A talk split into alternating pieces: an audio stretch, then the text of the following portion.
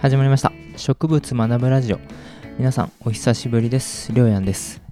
この番組は植物に興味を持った私が植物の話題や疑問について雑談形式で配信していく番組となっております。はい。本日はね、えー、3月の1日ということで皆さんもね、えー、もう定着してきたんじゃないでしょうか。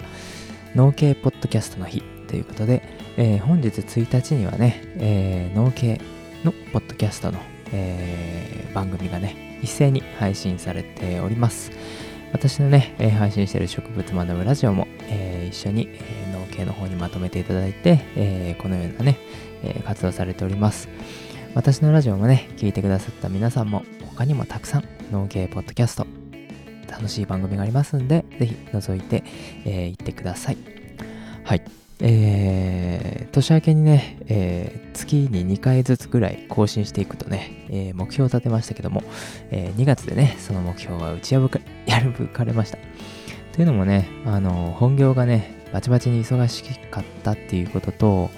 個人的にプライベートでね、あの、ちょっと転職活動とかもね、実はやってまして、働きながらね、転職活動するっていうのは非常に体力がやっぱりね、いりますね。本業が忙しいのもあってその中でね、えー、自己分析したり面接対策したりっていうのがね、えー、非常に、えー、バタバタと、え、しております。はい。まあねちょっと転職活動の詳しいことはねここで話すことにはないんですけどもできればねあの現在現在のね、え、仕事はま農業関係の仕事なんですけどもそういったまあ同じようなね、業界がいいなと思ったりしてるんですけども、まあね、えー、なかなかね、なんて言うんでしょうか。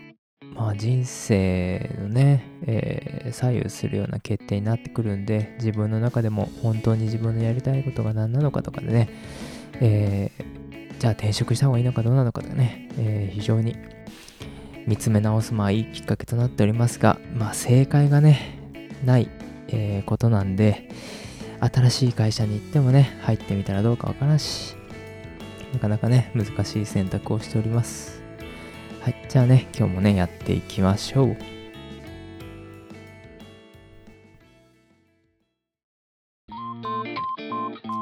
はい、じゃあね、えー、本編やっていきます。今日は植物の中でも僕らね、人間が、まあね、よく口にする野菜とかね、作物の歴史についてね、ちょっと調べてきたんで話していけたらなと思います。まずはね、えー、皆さんもね、大好きだと思いますが、ナスカのじゃがいもですね。現代ではね、肉じゃがとかカレーライスとかね、えー、たくさんの料理に使われてると思います。あ、豚汁ね。食べたいですね、ちょっとね。えー、大国アメリカを作った悪魔の植物っていうことでね、えー、話していきましょう。じゃがいもの原産地、まあ、ご存知の、ね、方もいらっしゃると思いますが、南米のアンデス山地ですね。コロンブスがアメリカ大陸を発見したことがね、きっかけでじゃがいもがね、ヨーロッパに紹介されていきました。ただね、コロンブス自身は沿岸部をね、探索してたんで、えー、山でね、栽培されてるじゃがいもっていうのはね、自身ではね、えー、出会ってません。でも、あの、アメリカ大陸発見以降にですね、ヨーロッパの人々がどんどん南米を訪れるようになって、16世紀にヨーロッパに持ち込まれたそうです。現代のね、ヨーロッパ料理、ね、頭の中で浮かべてもらったらいいんですけど、大概ね、じゃがいもめちゃめちゃ使われとるんじゃないでしょうか。もともとね、昔のヨーロッパ、土地が痩せててね、麦類しか作れないんですけど、痩せた土地でもね、育つじゃがいもっていうのは、ほんとね、当時、えー、飢饉とかね、飢餓とか、ね、隣り合わせの時代にとっては、まあ、まさにね、救世主のような存在でした。ただね、あの、見たことも聞いたこともないね、アメリカ大陸の作物をね、簡単にね、ヨーロッパの人々はね、受け入れられませんでした。じゃがいものことをね、知らないヨーロッパ人たちはね、芋ではなくて、じゃがいもの芽とかね、緑色の部分をね、誤って食べてしまうことが多々あったそうで、有毒植物界でもね、お話しさせてもらいましたけども、植物毒のね、ソラニンをね、含んでおります。これを食べてね、えー、中毒を起こして、えー、じゃがいもはね、知らない大陸から来て、しかも食べたらね、えー、気分が悪くなると。そうなるとね、えー、有毒植物だっていうイメージがどんどんどんどん強まってしまいます。またね、完全にまあ当てつけというか、あれなんですけど、じゃがいものね、そのゴツゴツとした醜い姿からね、食べるとハンセン病になってしまうっていうデマもね、合わせて流されてたみたいで、どんどんね、その、ヨーロッパの人々はね、じゃがいもなんてダメだっていう風にね、えー、なっていったそうです。また聖書にね、じゃがいもがね、書かれてなかったんですよね。えー、そうなると、聖書の中ではね、神様はね、あの種子で増える植物を作ったとされる。ところがね、じゃがいもは種子ではなくてね、芋で増えますよね。ヨーロッパの人々にとってはね、芋で増えるじゃがいもっていうのはね、とても奇妙な植物だったんでしょうね。西洋ではね、聖書に書かれてない植物は悪魔のものであるっていう、まあ教えというか、まあ常識なんですかね。そういったものがありまして、じゃがいもはね、その結果悪魔の植物っていうね、レッテルを貼られてしまいました。で、この中世ヨーロッパの時代、魔女裁判などがね、盛んに行われた時代であるそうで、ついにはね、悪魔の植物であるジャガイモもね、裁判にかけられてしまうんです。世の中のね、生き物はオスメスでね、子孫を残すのに、ジャガイモはね、種芋だけで繁殖しやがると。これがね、性的に不純とされてね、ジャガイモはね、有罪判決となってしまうんです。で、この刑罰がね、面白いんですけど、火炙りの刑ですね。直火でね、えー、じゃがいもをね、こんがり焼いた刑罰をね、そこで行ったそうなんですけども、ちゃめちゃいい香りしそうですよね。バター垂らしてしまえばね、もうじゃがバターっていうことでね。これを周りでね、見てた人々はね、どんな起業をしてたんですかね。美味しそうって思いそうな気がするんですけどね。はい。じゃあね、この、えー、こんがりと焼けた悪魔の植物なんですけども、こういったこともあってね、食用ではなくて、観賞用のね、珍しい植物としてね、栽培されることが多かったそうなんですけど、アンデスの痩せた土地でも収穫できるんだから、食料としてめっちゃ重要じゃないっていうね、評価する偉い人も、えー、いたそうです。でね、えー、大凶作に苦しむこのヨーロッパがね、このじゃがいもを普及させるためのね、挑戦がいろいろとね、各地で始まったそうです。まずイギリスなんですけど、エリザベス1世がね、普及させようとして、まずはね、上流階級の間にね、じゃがいもをね、あの、バズらせようと、じゃがいもパーティーをね、パーティーをね、主催するんですけど、じゃがいもを知らないシェフたちがね、これまたしてもね、じゃがいもの葉っぱとか茎を使ってね、料理を作りました。そのためね、えー、主催者であるエリザベス1世が空に中毒になるんですね。こうしてね、イギリスではね、えー、また、またしてもね、じゃがいもは有毒な植物っていうイメージがどんどん強くなってしまって、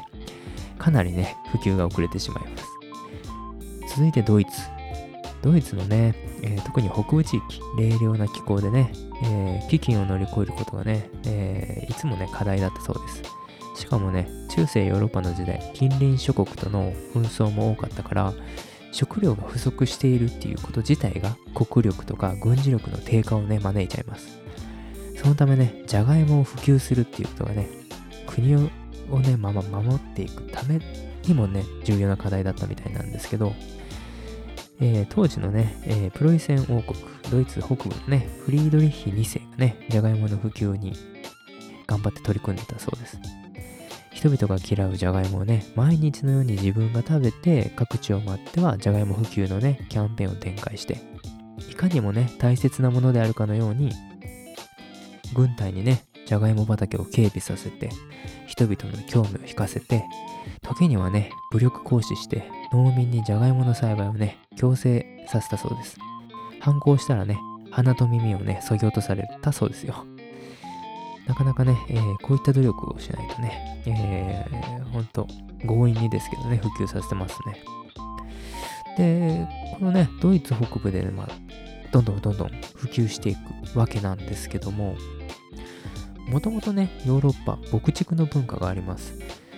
ただ、まあ、寒冷でね、雪に閉ざされるこのドイツ北部とかはね、冬になると家畜の餌がないんですよね。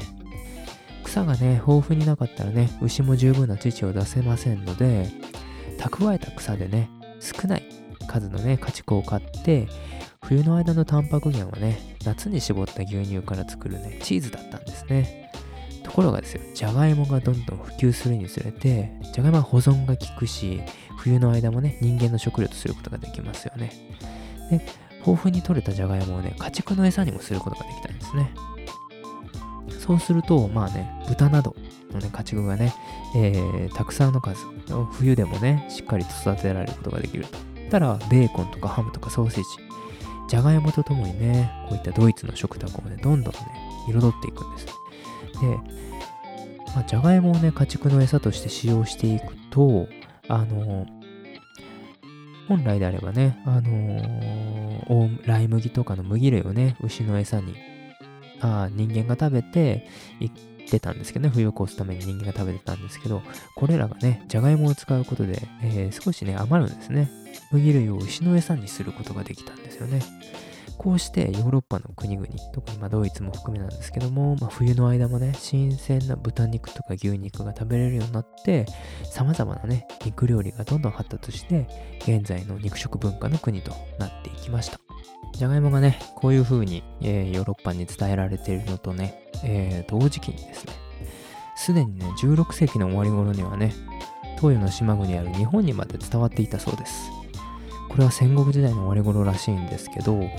当時まあ大航海時代、ヨーロッパのね、国々は7つの海に乗り出していっておりました。ただそこでね、長い航海の間で問題になるのが、原因不明の解決病でした。解決病はね、ビタミン C 不足が原因でなるそうで、ただね、その原因が突き止められたのは、ビタミン C が発見された20世紀になってからのことで、それまではね、解決病は原因不明の恐ろしい病気だっていうことで、ただ、じゃがいもがね、公開食として用いられるようになると、解決病は少なくなりました。じゃがいものね、えー、ビタミン C 豊富に含むので、じゃがいもを食べると解決病をね、防ぐことができたということで、しかもね、じゃがいもは貯蔵性に優れているので、海に乗り出す船は、じゃがいもをたくさん積み込んで航海に出かけるようになった。じゃがいもによってね、安定した長い航海が可能になったので、日本にもね、えー、運ばれてきたということだったんですね。次にね、アイルランドの悲劇っていうことで、北方のアイルランドでもね、同じようにヨーロッパで、えー、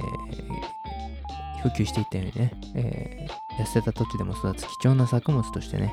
17世紀頃から栽培が行われて、18世紀には主食となるまでにはね、えー、普及しました。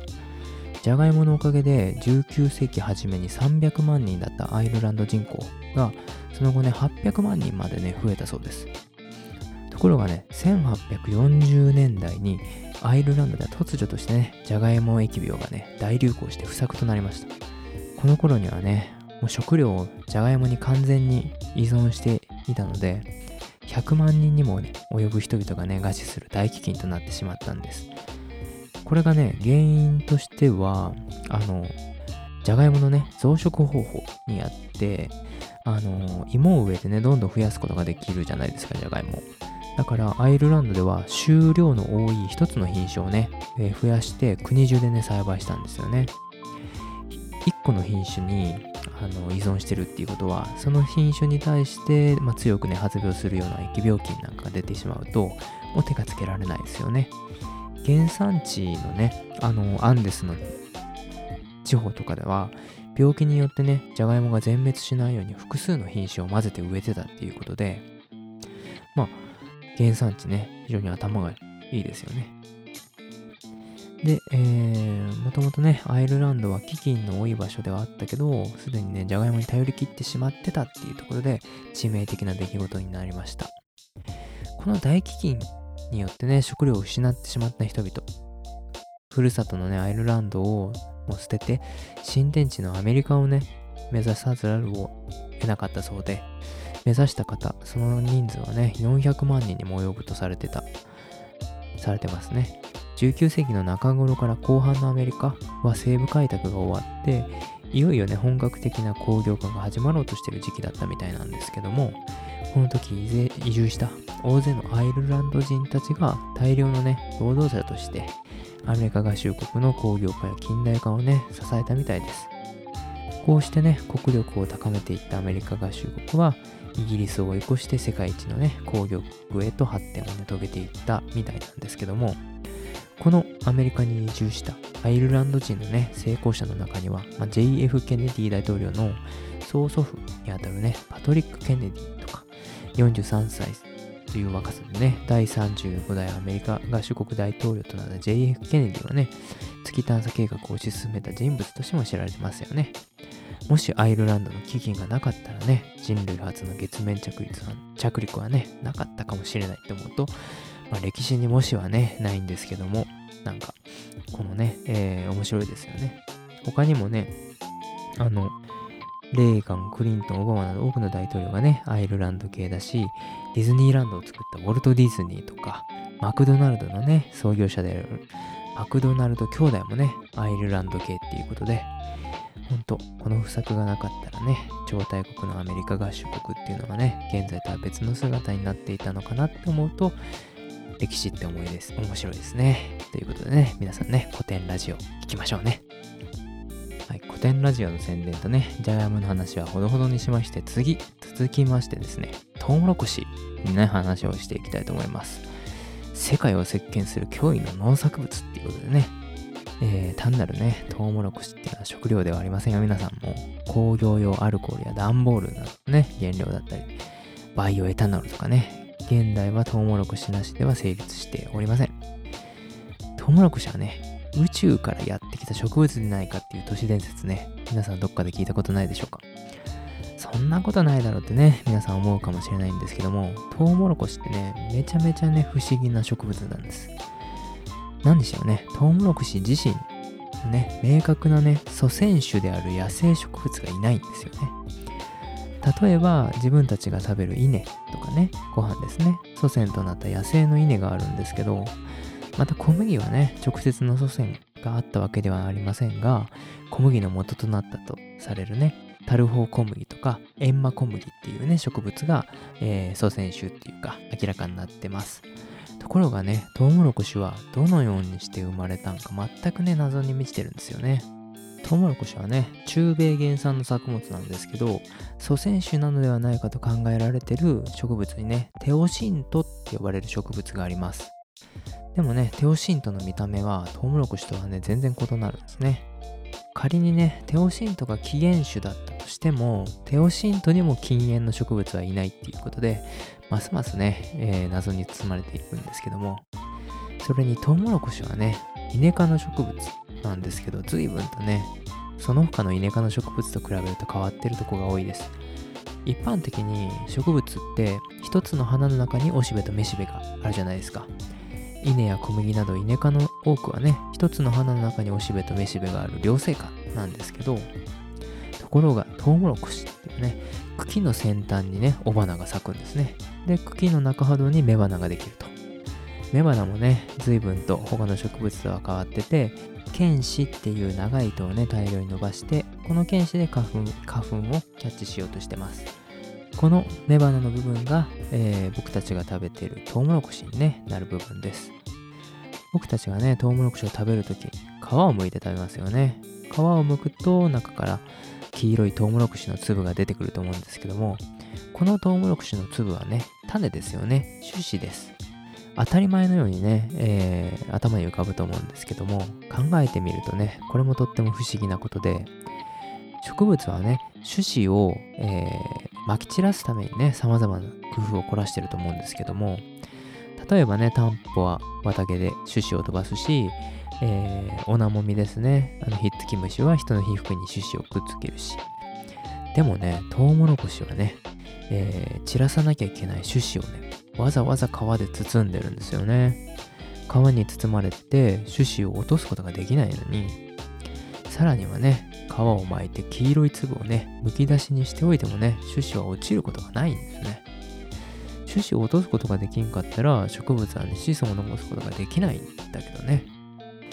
つまりトウモロコシはね、人間の助けなしにはね、育つことができない。まるで家畜のようなね、ほんと不思議な植物なんですよね。初めからね、作物として食べられるために作れたか、作られたかのような植物ってね。それがトウモロコシ。宇宙人がね、古代人の食料としてトウモロコシを授けたのではないかとね、噂されてるっていうことで、えー、宇宙から来た植物ってね、えー、本当かどうか、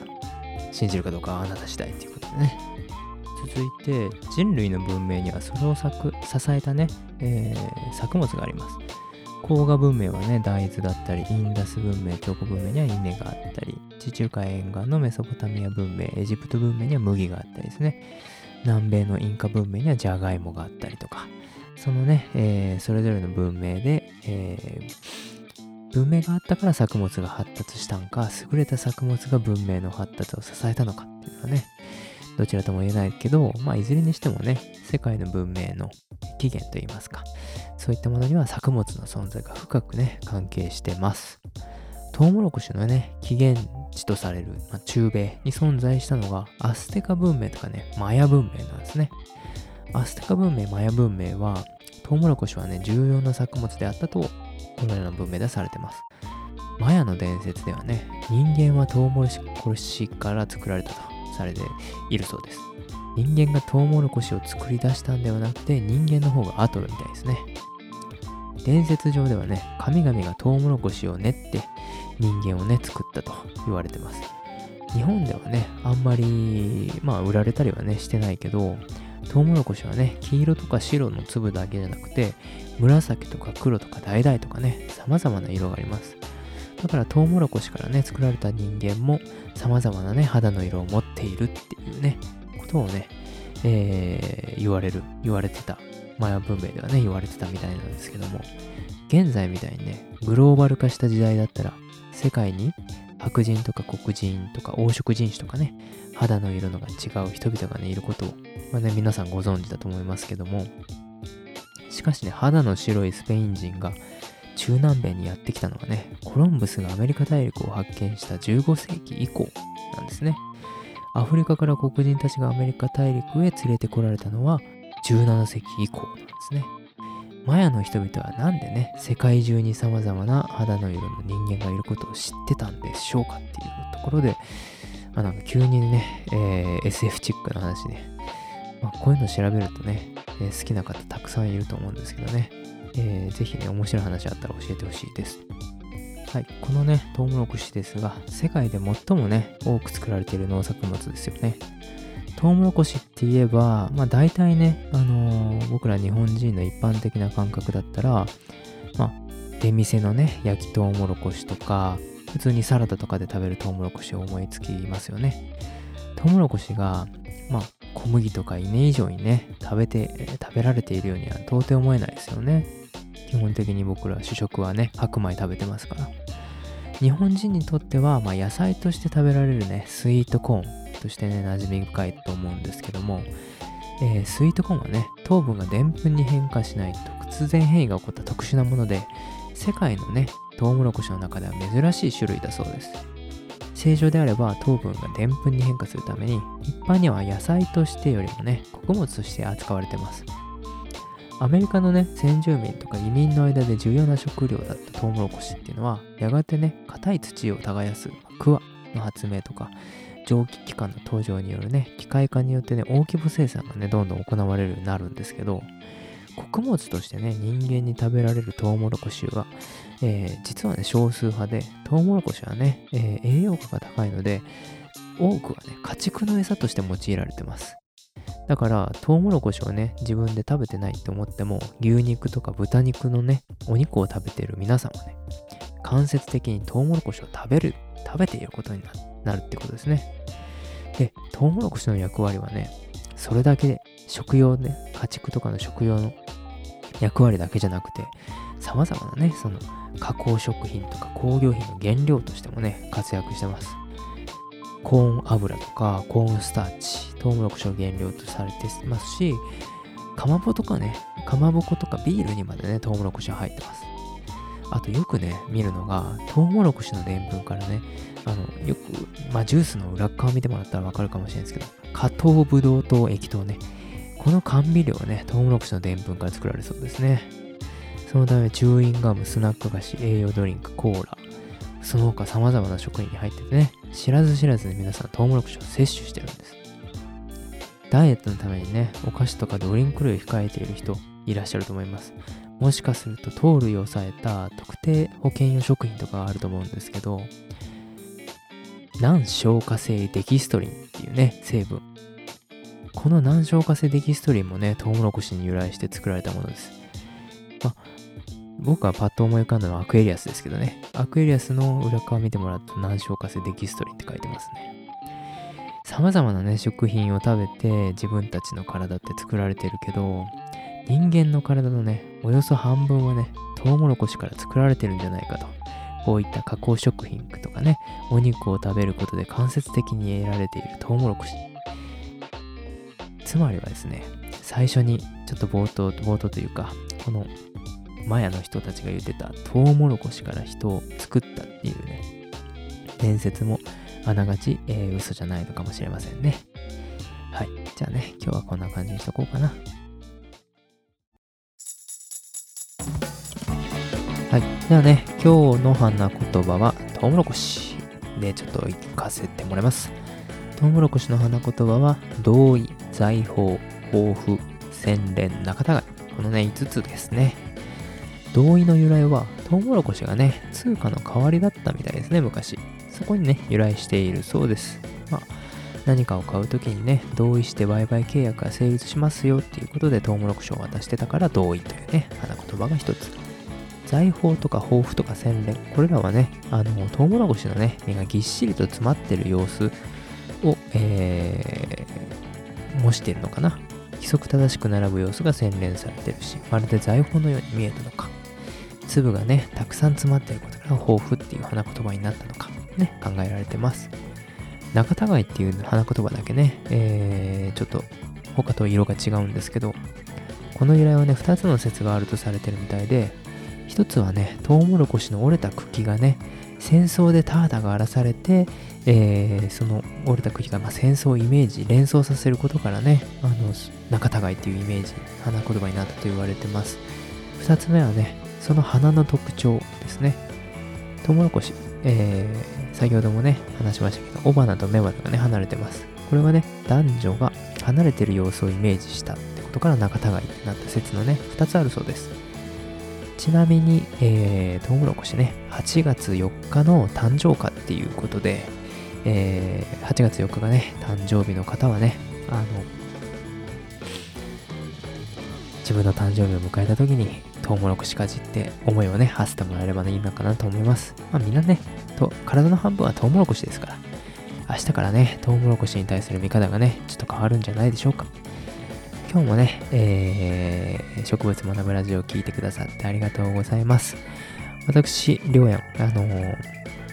ツイッターね、やっております。植物学ぶラジオりょうやんでね、えー、ツイッター調べてもらいましたらアカウント出ますので、よければフォローしてください。またね、えー、何かあったら DM とかでね、えー、いろいろ、えー、ご意見ご感想などね、え、送っていただけると、えー、嬉しいです。よろしくお願いします。また、えー、プラント学ぶ at gmail、えー、plant manabu at gmail.com で、えー、メールアドレスもありますので、えー、Twitter 等がね、えー、もしアカウントないよっていうことであれば、そちらのメールアドレスにも、えー、ご意見ご感想と送っていただけると助かります。ではね、えー、3月も始まりますが、皆さん元気にね、えー、春を迎えましょう。それでは、またね。